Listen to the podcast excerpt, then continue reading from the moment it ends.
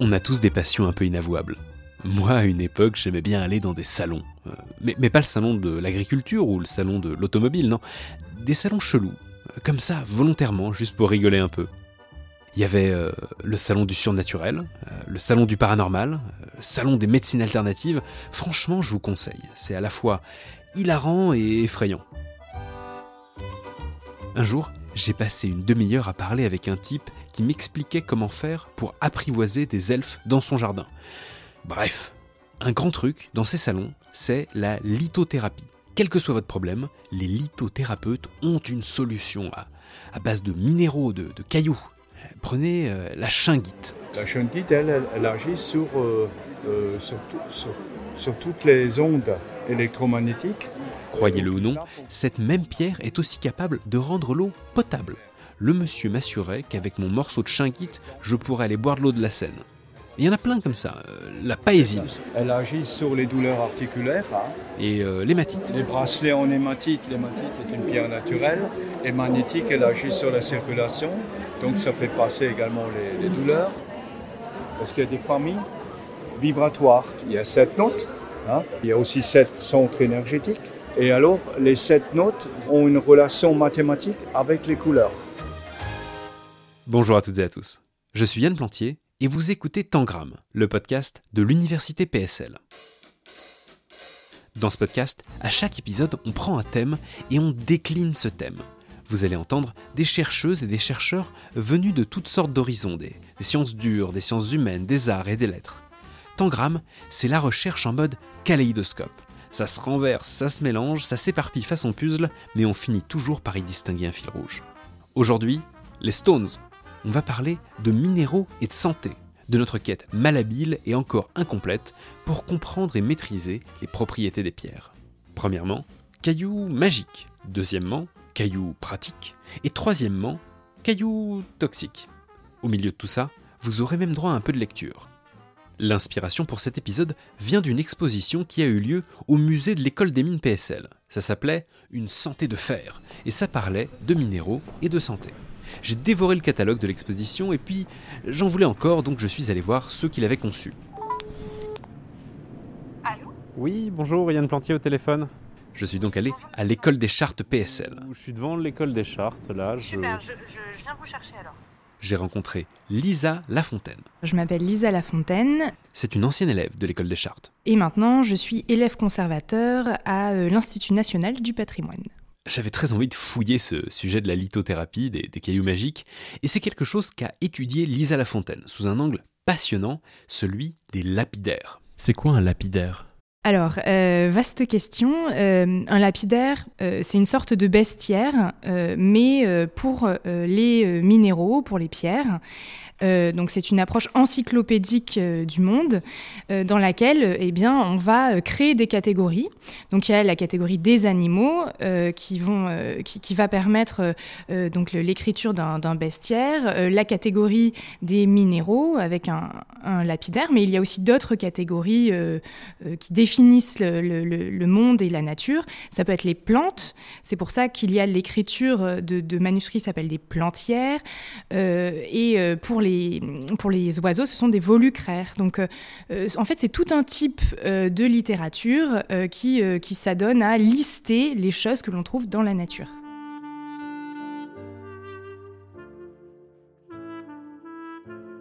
Dans ces listes, on trouve des descriptions des pierres. On y parle de leurs caractéristiques, de leur beauté et de leurs vertus médicinales et symboliques.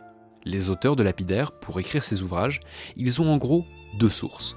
La première, c'est l'observation de la nature, tout simplement. Et puis la seconde source, euh, ils s'embêtent pas trop, c'est les auteurs des lapidaires précédents, qu'ils recyclent. Je souris comme un idiot parce que l'image qui me vient en tête, c'est euh, le meilleur pâtissier, on revisite c'est exactement ça en fait. Euh, on revisite des classiques euh, en, synthétisant, euh, en apportant de nouvelles observations ou alors d'autres informations tirées d'autres textes. mais c'est exactement ça, c'est on, revisite les, les, grands classiques des lapidaires en fait. Mais ce que ça veut dire, c'est que les informations qu'on y trouve, elles sont pas forcément des informations qui sont issues d'une forme de science, de recherche. C'est un petit peu complexe parce que à cette époque, en fait, euh, il faut bien euh, avoir en tête qu'on ne parle pas en termes euh, de science comme, comme on le fait aujourd'hui. on ne recherche pas les faits avec objectivité, par des calculs mathématisés. En fait, ce qu'on recherche, c'est la vérité qui se cache de manière latente sous la réalité sensible. Ça, c'est l'approche un petit peu platonicienne, qu'on appelle néo-platonicienne, qui est le fait de dire que le monde euh, eh bien, euh, recouvre un ensemble de significations, un ensemble de savoirs euh, qui sont inaccessibles si on ne va pas chercher plus loin que le côté sensible. Et donc, les lapidaires recherchent véritablement à, à donner des savoirs, à transmettre des savoirs, mais pas au terme d'une science moderne comme nous on l'entend aujourd'hui. Utiliser des pierres pour la santé, c'est très ancien. Mais alors comment on les utilise? Comment est-ce qu'on va aller trouver les savoirs cachés sous la réalité sensible? Tout simplement parce qu'on pourrait appeler un raisonnement par analogie. Les pierres Ce qui va déterminer le plus souvent euh, leur vertu, que ce soit médicale euh, ou euh, un peu surnaturelle, symbolique, eh bien, c'est leur, leur, forme physique, en fait. souvent, ça va être si elles, elles sont taillables, friables ou qu'elles ont telle ou telle forme, mais c'est surtout et avant tout la couleur qu'elles ont. Prenez l'hématite, c'est rouge. Très proche de la couleur du sang. Pour quelqu'un qui écrit un lapidaire, c'est clairement une information. Et donc, on l'utilise afin d'arrêter les écoulements de sang. Dans mon salon des médecines douces de tout à l'heure, mon ami lithothérapeute m'avait aussi parlé de l'hématite. Et là aussi, ça avait à voir avec le sang. Pour lui, ça favorisait la circulation, mais au fond, c'était le même genre de raisonnement qui était à l'œuvre. On appelle ça le principe de signature. C'est ce principe de signature qui va euh, sous-tendre toutes les, significations qu'on donne aux pierres et euh, tous les usages qu'on va en faire. Et ça ne s'arrête pas à prendre la bonne pierre pour le bon usage. On a tout un tas de façons d'améliorer les potentialités de la chose on peut intervenir sur la pierre. On peut par exemple graver la pierre dans certains symboles. Il y a certaines pierres, si on les grave d'un symbole lié au serpent, elles, euh, elles, sont censées nous protéger des morsures de serpents. À partir du XVIe siècle et de la Renaissance, on commence à remettre en cause les lapidaires. On commence à avoir une approche un peu plus moderne de la science, et ils sont peu à peu remplacés par des traités de minéralogie. Mais on les connaît toujours ils vont faire office de, littérature médiévale un petit peu fantasmée, euh, parce qu'il y a des légendes autour, il y a des anecdotes qui, sont très parlantes. Et donc on va les redécouvrir au XIXe siècle, un siècle où on, retraduit beaucoup, on redécouvre des textes médiévaux.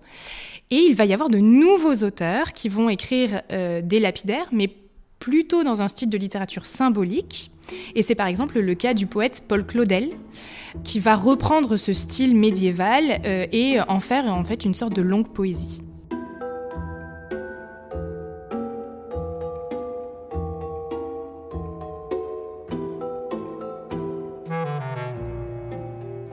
Quand nous parlons d'un beau ciel d'été, nous ne croyons pouvoir mieux faire que de le comparer au saphir sa pâleur. C'est le béryl. La mer est cliente de tous nos échantillons d'aigues marines. L'azur lourd et compact des masses liquides qu'assomme le soleil des tropiques, c'est le lapis lazuli et la malachite. La topaze, c'est le désert et tous les aromates de la terre qui brûlent, le jaune du grain de raisin confit joint à la maturité de l'abricot. L'agate, ce sont toutes les sinuosités du relief et du labour au cœur de la roche. Les congélations de l'intelligence nous livrent d'éternelles stalactites et tous les théorèmes de l'angle, de la surface et du prisme. L'émeraude, c'est le mois de mai, et la turquoise, c'est le mois de juin. Il y a des bulles d'huile et des pleurs de déesses. Il y a des gouttes rondes qui demeurent comme empoisonnées par la lune, et d'autres habitées comme par un farfadet, âme fée trahie par une paupière invisible, et d'autres en proie à un tourbillon de points d'or. Il y en a qui sont du miel, et d'autres un or spiritualisé. La vie du cep arrive jusqu'au vin, et celle de la chair jusqu'au sang, sans parvenir à égaler le rubis. Toute la création vient se comparer à notre collection de prototypes et à ses valeurs préétablies. Tout vient de l'eau et du feu, déclaraient les antiques philosophes. Mais quelle eau Et quel feu, je vous prie, comparable à ceux du diamant?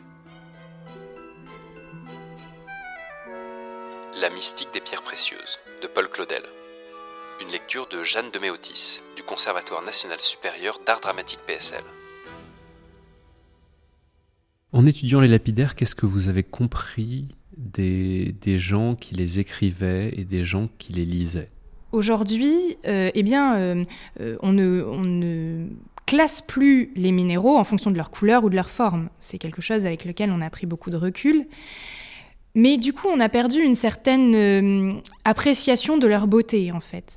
Et je crois que ce que nous apprennent les lapidaires, euh, si, on, va un petit peu plus loin que le côté loufoque des anecdotes qui nous sont données dedans, euh, c'est l'attention la, avec laquelle ces, hommes regardaient et écrivaient euh, sur, euh, sur des, des, des, objets que l'on foule parfois du pied euh, en marchant. Quand on fait une randonnée, on marche sur de quartz, des éclats de quartz dans les, dans les roches, par exemple. C'est plutôt cette, attention et quant au lecteur, euh, eh bien, euh, la chose est, assez compliquée parce qu'il y a plusieurs types de publics des lapidaires. Euh, il y a des publics au Moyen Âge, bien sûr, qui étaient des publics de, clercs, en fait, qui lisaient pour, pour transmission et pour rendre la tradition vivante.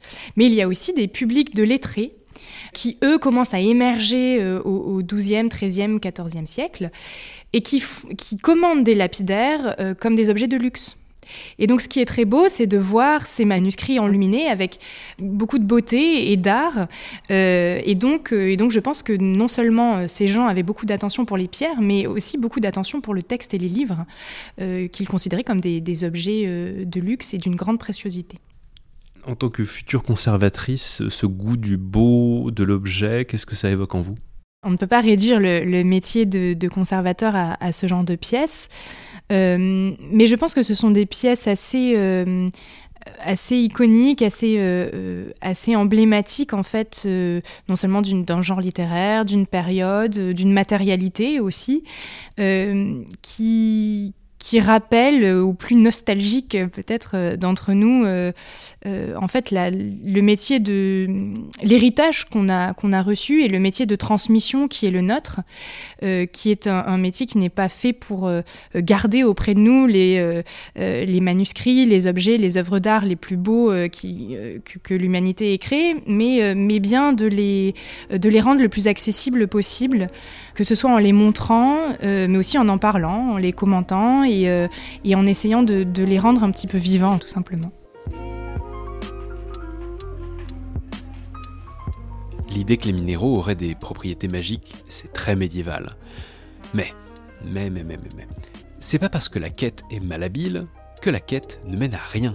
Est-ce que ça veut dire qu'on peut pas se soigner avec des minéraux En vrai? Séquence 2, cailloux pratiques.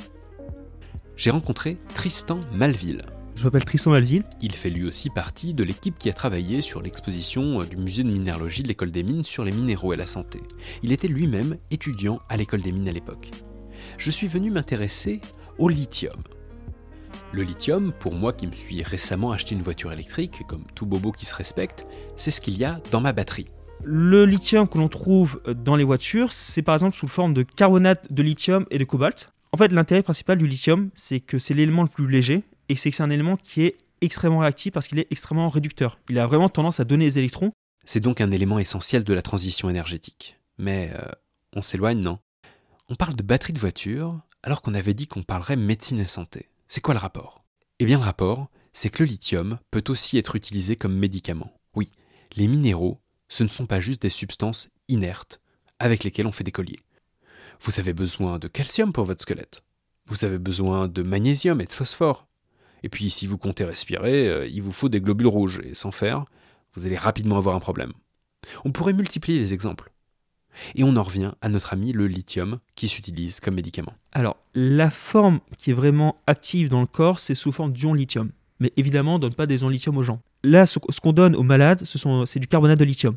Donc, le médicament le plus connu en France, c'est le Teralite, qui est un médicament que l'on donne aux personnes qui souffrent de troubles bipolaires. Un peu de sel. Le lithium est un métal alcalin qui fait partie du tableau périodique des éléments et qui, administré sous forme de sel, a révélé depuis les années 70 une étonnante efficacité dans le traitement des troubles de l'humeur. J'en prends tous les jours désormais. Et je pense, en le prenant, à une réflexion mélancolique du poète américain Robert Lowell, qui a souffert de psychose maniaco-dépressive sous sa forme la plus aiguë jusqu'à ce qu'on lui en prescrive.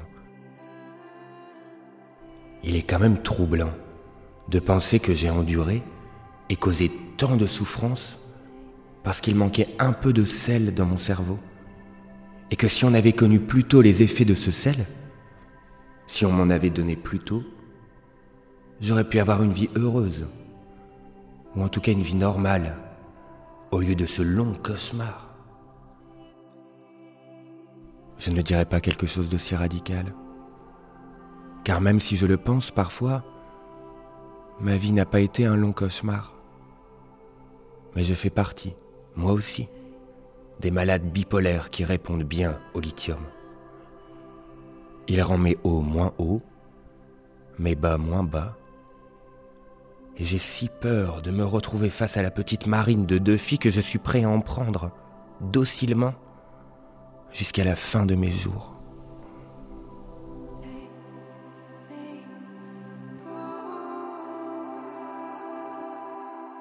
Yoga d'Emmanuel Carrère une lecture de Théo Deleuzen, du Conservatoire national supérieur d'art dramatique PSL.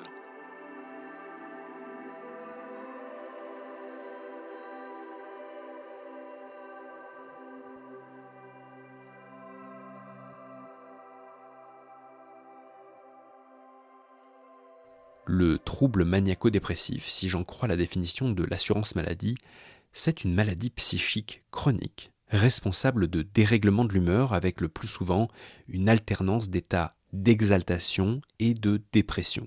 C'est-à-dire euphorie, délire, extrême impulsivité, désinhibition et puis tristesse, anxiété, isolement, désespoir. Comme si les sentiments ne s'exprimaient que dans le registre des extrêmes.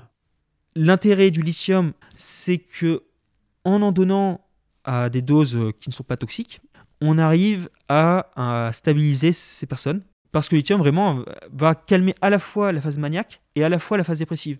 Quand on prend du lithium sous forme de comprimé, donc, on peut résoudre des situations pathologiques. Mais une idée est peut-être en train de vous traverser la tête. Le lithium est un élément naturel, présent un peu partout dans l'environnement à très faible concentration. On le trouve par exemple dans de l'eau potable. Et donc, est-ce que vous avez déjà entendu parler de géologie médicale?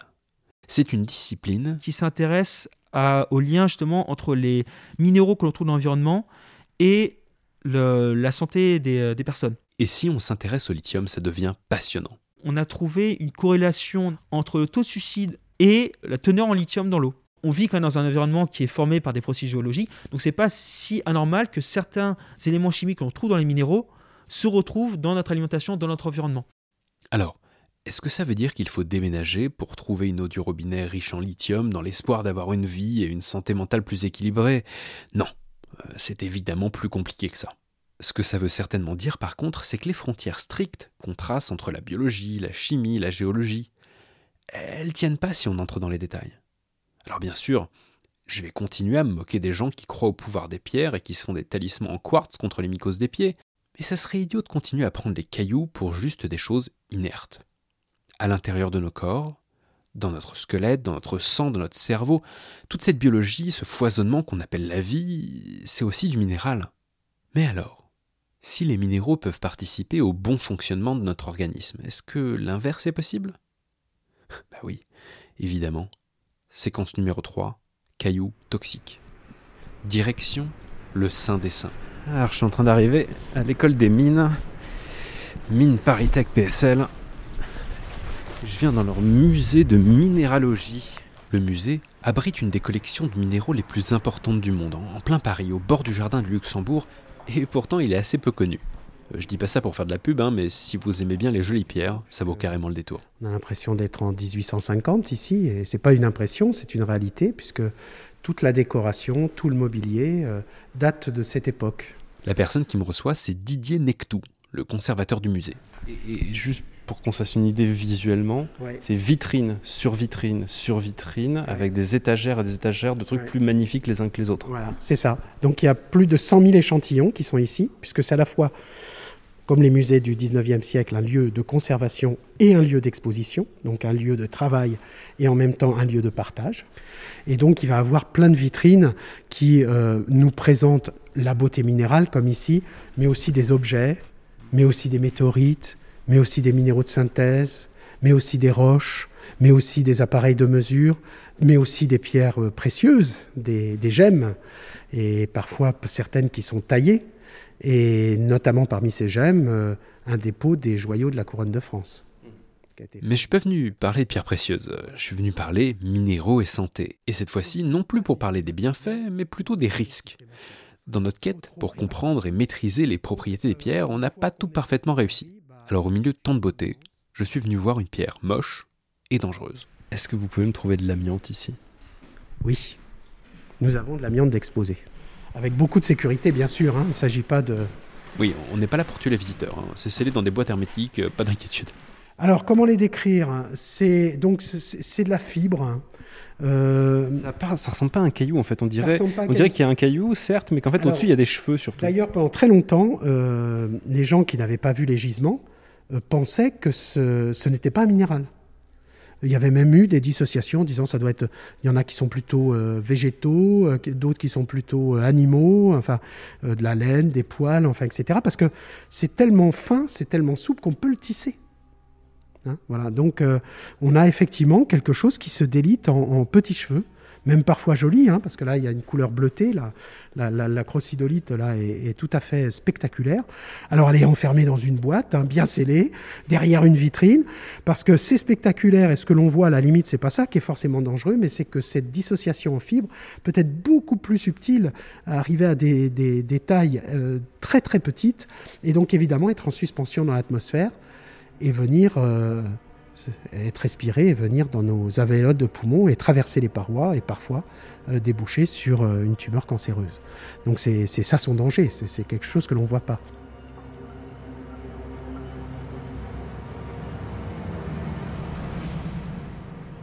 C'est effectivement à partir du peut-être du XVIIIe siècle, mais surtout du XIXe siècle, qu'on se met à, j'allais dire, à domestiquer la nature à outrance, et donc que ces propriétés de résistance au feu et ces propriétés euh, de, souplesse pour pouvoir être tissées vont être employées. On va se mettre à faire des, on va se mettre à faire des, tissus, on va se mettre à faire des éléments qui nous protègent du feu, par exemple, dans les, dans les fonderies. D'autres personnes qui sont soumises au feu, bah, c'est les pompiers. Hein. Donc on va en faire des habits pour les protéger. Donc là, on va avoir vraiment une fonction euh, vraiment euh, utilitaire.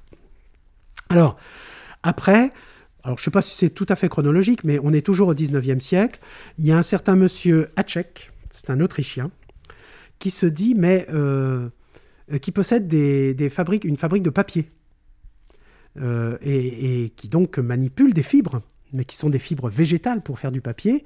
Alors c'est quoi le papier? Bah, On fait une espèce de soupe de, de- de- fibres séparées, puis ensuite on euh, soupe dans l'eau, hein. puis ap- après on tamise, et, évidemment l'eau va passer et les, les fibres vont, vont rester. Et il se dit que il peut peut-être faire la même chose avec ces fibres minérales. Et c'est le procédé Tchèque qui va, dé- va déposer ce, euh, ce, ce brevet-là. Donc on va se mettre à fabriquer non plus des feuilles de papier, mais des feuilles d'amiante. Et pour pouvoir maintenir et donner une rigidité à ça, on va mettre des grains de ciment dedans. Mais ça va se fabriquer vraiment comme le papier. Et ça, ça va connaître un succès absolument extraordinaire. C'est le, le brevet éternite. C'est ce qu'on appelle le, le fibrociment. Le fibrociment. Éternite. Donc, euh, en plus, le mot éternité. Et, la, boîte concurrente, c'était Everit, hein, Ever. Bon, voilà. Donc, euh, c'était cette notion de matériaux qui coûtaient pas cher, qui étaient faciles à fabriquer en très grande quantité et qui avaient des propriétés. Alors là, pour le coup, c'était pas tant la résistance au feu que le fait que ce produit-là donnait des plaques que l'on pouvait euh, bah, mettre comme élément de construction, que l'on pouvait mouler. Donc, on va faire des plaques ondulées. On peut faire des objets. Euh, Puisqu'on est sur des cylindres de récupération, on peut faire des tuyaux. Donc là, ça va devenir le Magic Mineral. C'est comme ça qu'il était désigné à la fin du 19e siècle, le minéral magique. Vous avez une, euh, des, pubs qui vous montrent la maison en amiante. Parce que vous avez des éléments plans qui sont comme des ardoises qui font le toit, vous avez des grands éléments plans qui font les murs, vous avez des éléments ondulés qui permettent de faire, euh, de faire les toitures euh, du garage, du cabanon euh, qui est à côté. Euh, vous avez des tuyaux pour évacuer l'eau, pour l'amener. Euh, même là, j'ai en tête une, affiche publicitaire où il y a la petite niche du chien, là, où, il y a. euh, on allait même plus loin, c'est-à-dire que quand ça se détruisait, ben, on faisait des petits gravillons. Donc des petits gravillons d'amiante ciment, ce qu'on appelait la rognure d'amiante ciment, bah, qu'on étalait dans son jardin. Après, on s'est dit, cette amiante que l'on tresse, on peut l'utiliser dans les, j'allais dire, dans les usages courants. Euh, où est-ce qu'il y a de la température? Bah, euh, Dans le four, dans le four de cuisine, le petit cordon isolant, hop. Euh, et la table à repasser. Et, le grille-pain.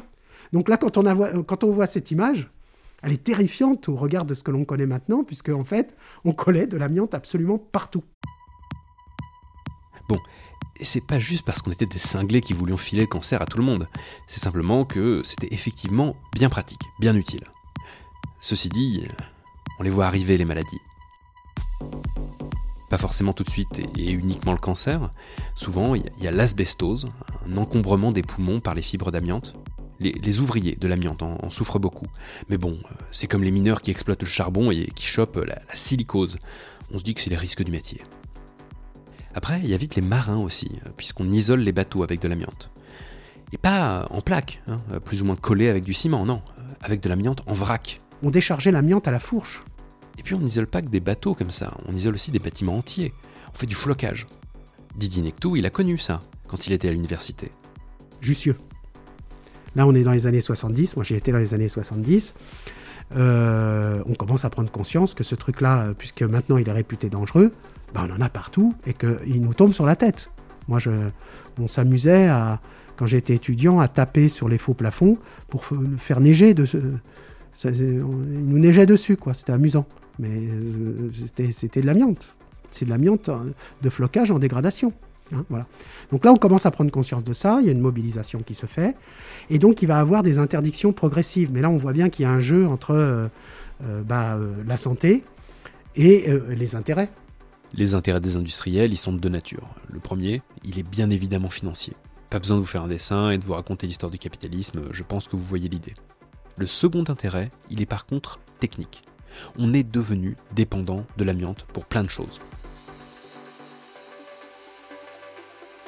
Didier Nectou, après sa première euh, rencontre avec l'amiante à la fac de Jussieu, à se faire neiger euh, du cancer en poudre sur la tête, il a été de nouveau confronté à l'amiante sous cet angle-là. Euh, Comment réussir à s'en passer? Il est doctorant à l'école des mines de Paris et il fait ses recherches à Eternit, une entreprise qui produit de l'amiante ciment. J'ai fait ma thèse sur la substitution de l'amiante dans les produits amiante ciment. C'était mon sujet. C'est-à-dire que là, les industriels, sentant le vent tourner, Eternit en l'occurrence, euh, dit bah, il faut essayer de trouver maintenant des solutions alternatives. Donc on va bosser dessus et ils mettent les moyens pour pouvoir le faire. Pour pouvoir modifier, il faut d'abord comprendre, mais vraiment comprendre dans l'intimité de la matière. Ça, c'est ma formation de géologue, c'est pour ça qu'elle était in- intéressante dans ce domaine-là. Parce que là, j'étudiais cet amiante ciment comme une roche. Donc comprendre sa texture, comprendre sa formation, euh, comprendre son évolution, pour pouvoir ensuite proposer une solution alternative pertinente. Là, bah, vous avez devant vous un chercheur qui a réussi, en tout cas une équipe de chercheurs qui a réussi, puisqu'on a trouvé ces produits de substitution, qui sont aujourd'hui d'ailleurs employés, fibres végétales et fibres de synthèse. Toujours en ayant le, procédé à check. Donc ça, ça a été ma contribution, que j'espère positive, d'avoir trouvé et d'avoir participé à la mise au point de produits euh, alternatifs. Bon, euh, force est de constater que ça, on l'a trouvé dans les années 80.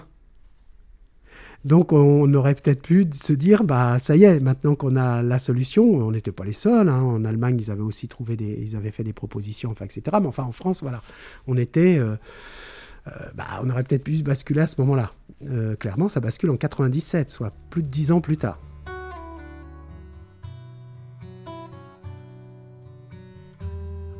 On a tendance à, imaginer les, minéraux comme quelque chose d'inerte et l'exemple de l'amiante montre que c'est pas le cas du tout. Est-ce que ça veut dire qu'il faut changer notre regard sur, euh, sur les minéraux? Les, minéraux n'ont pas d'âme, ils ne sont pas là pour euh, guérir ou, blesser. après, c'est la propriété de la, substance euh, et, par ailleurs le dosage. L'arsenic, l'arsenic c'est une substance minérale, c'est obtenu à partir d'or piment. C'est un puissant poison, mais c'est aussi un puissant médicament. La radioactivité, qui émane d'un certain nombre de substances euh, minérales qui contiennent de l'uranium ou du thorium, on sait très bien les dangers de la radioactivité. Mais on sait aussi qu'on soigne les cancers avec la radioactivité. Il y, a toujours cette, euh, ambivalence entre, euh, surtout en matière de santé, entre euh, je soigne et je tue. Lorsque Didier Nectou quitte Eternit, il devient une sorte d'expert de l'amiante, à une époque où il n'y en avait pas beaucoup et où on en avait grandement besoin. Il forme d'autres gens à l'analyse et à l'expertise, et puis.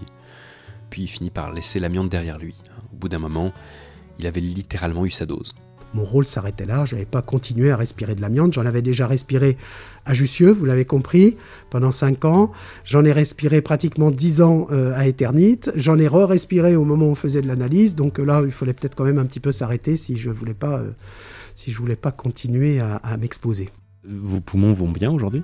Alors, ben, on est contrôlé. Je suis travailleur exposé à l'amiante, donc je suis soumis à un contrôle annuel pour vérifier. Alors, asbesto, je pense que j'aurai jamais l'asbesto, c'est-à-dire que les doses euh, auxquelles j'ai été confronté étaient insuffisantes pour encombrer mes poumons. Par contre, le risque euh, alors, euh, d'apparition de plaques pleurales et, de cancer existe et suspendu au-dessus de ma tête.